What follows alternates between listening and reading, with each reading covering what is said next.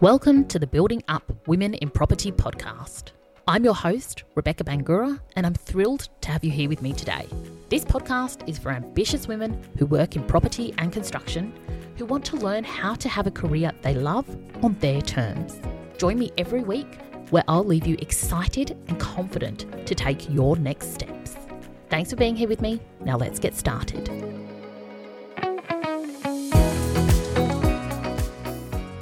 Hello, today I've got a juicy one for you. I want to share with you the number one question that you need to ask your boss.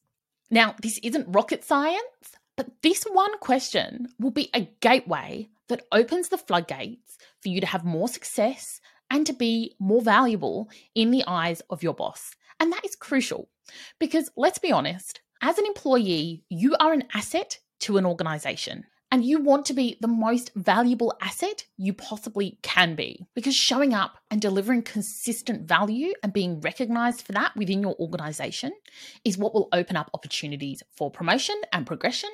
It will lead to conversations around increased reward and remuneration. And it will lead to you being truly valued and respected as part of your team at work. So, what is this one question? It is how can I support you to succeed? Now, as I said, this question is not revolutionary, but it does do a couple of key things. First of all, it communicates to your manager that you are there to support them, and their success is your success. So, asking this question really expands the opportunities for how you may be able to support your manager. Now, some of these things may be part of your day to day job, they may be part of your job description, but other things might not be your boss might have some hidden pain points that cause constant friction or stop in the delivery of key results that you might be able to fix. So be open-minded to their feedback and consider what could you do that could help grease the wheels or move things along or make things just flow better for your manager. The second part of this is really building an ally in your manager because your role whilst it may be to report into this person, if you simply see it as you fulfilling your job description, you miss out on the opportunity for really creating greatness and really supporting them to achieve the big things in their role.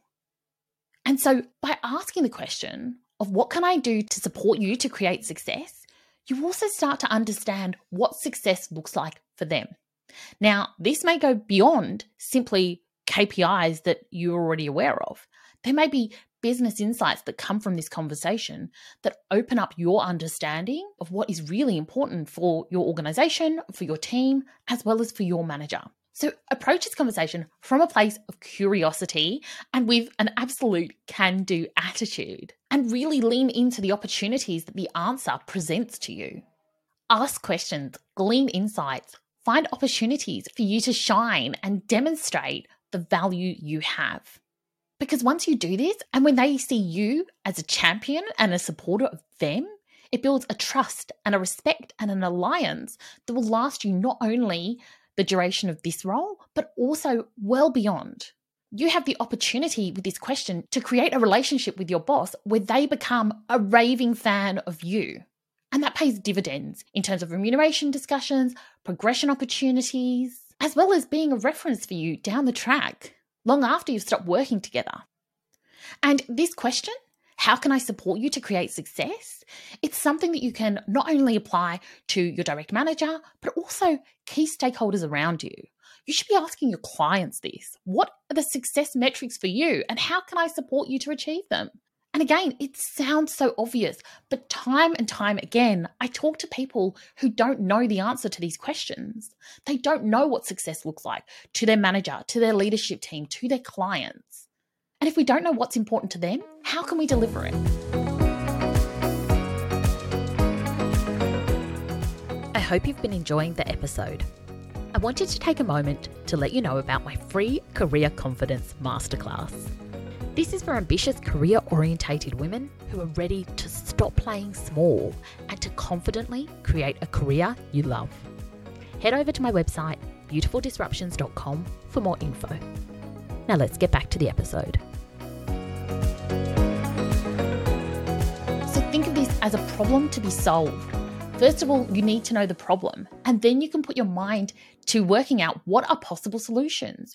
You can try things, you can test them, and in the process, you are building a relationship of trust and support where you can have conversations, where you can test things, where you can seek feedback in real time and then adjust and tweak and make changes in order to continue to get a better outcome that aligns with the success for the people that matter most to you. And when we think about who are the people who we want to succeed, I want you to think about who are the people who influence your career and also use this as a mandate for yourself moving forward.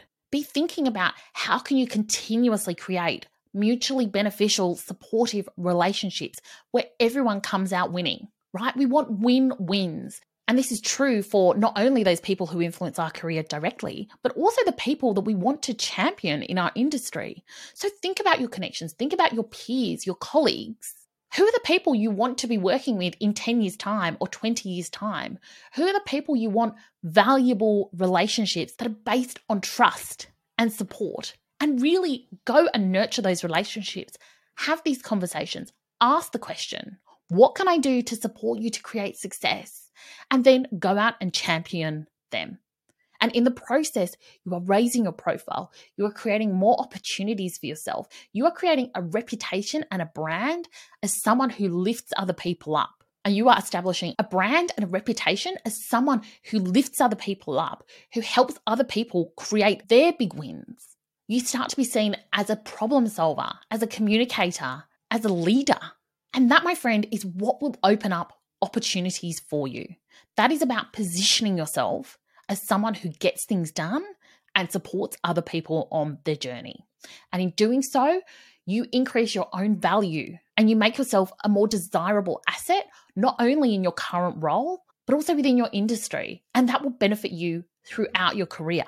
So, take the focus just on you and what you need to do and start thinking about how you can serve others to create impactful wins for them as well. So remember to surround yourself with great people and remember that when one of us rises, we all rise. So be on that journey to bring other people up, to support them, and to raise your own value and profile in the process. Okay, my friend, have a beautiful day. I will speak to you next episode.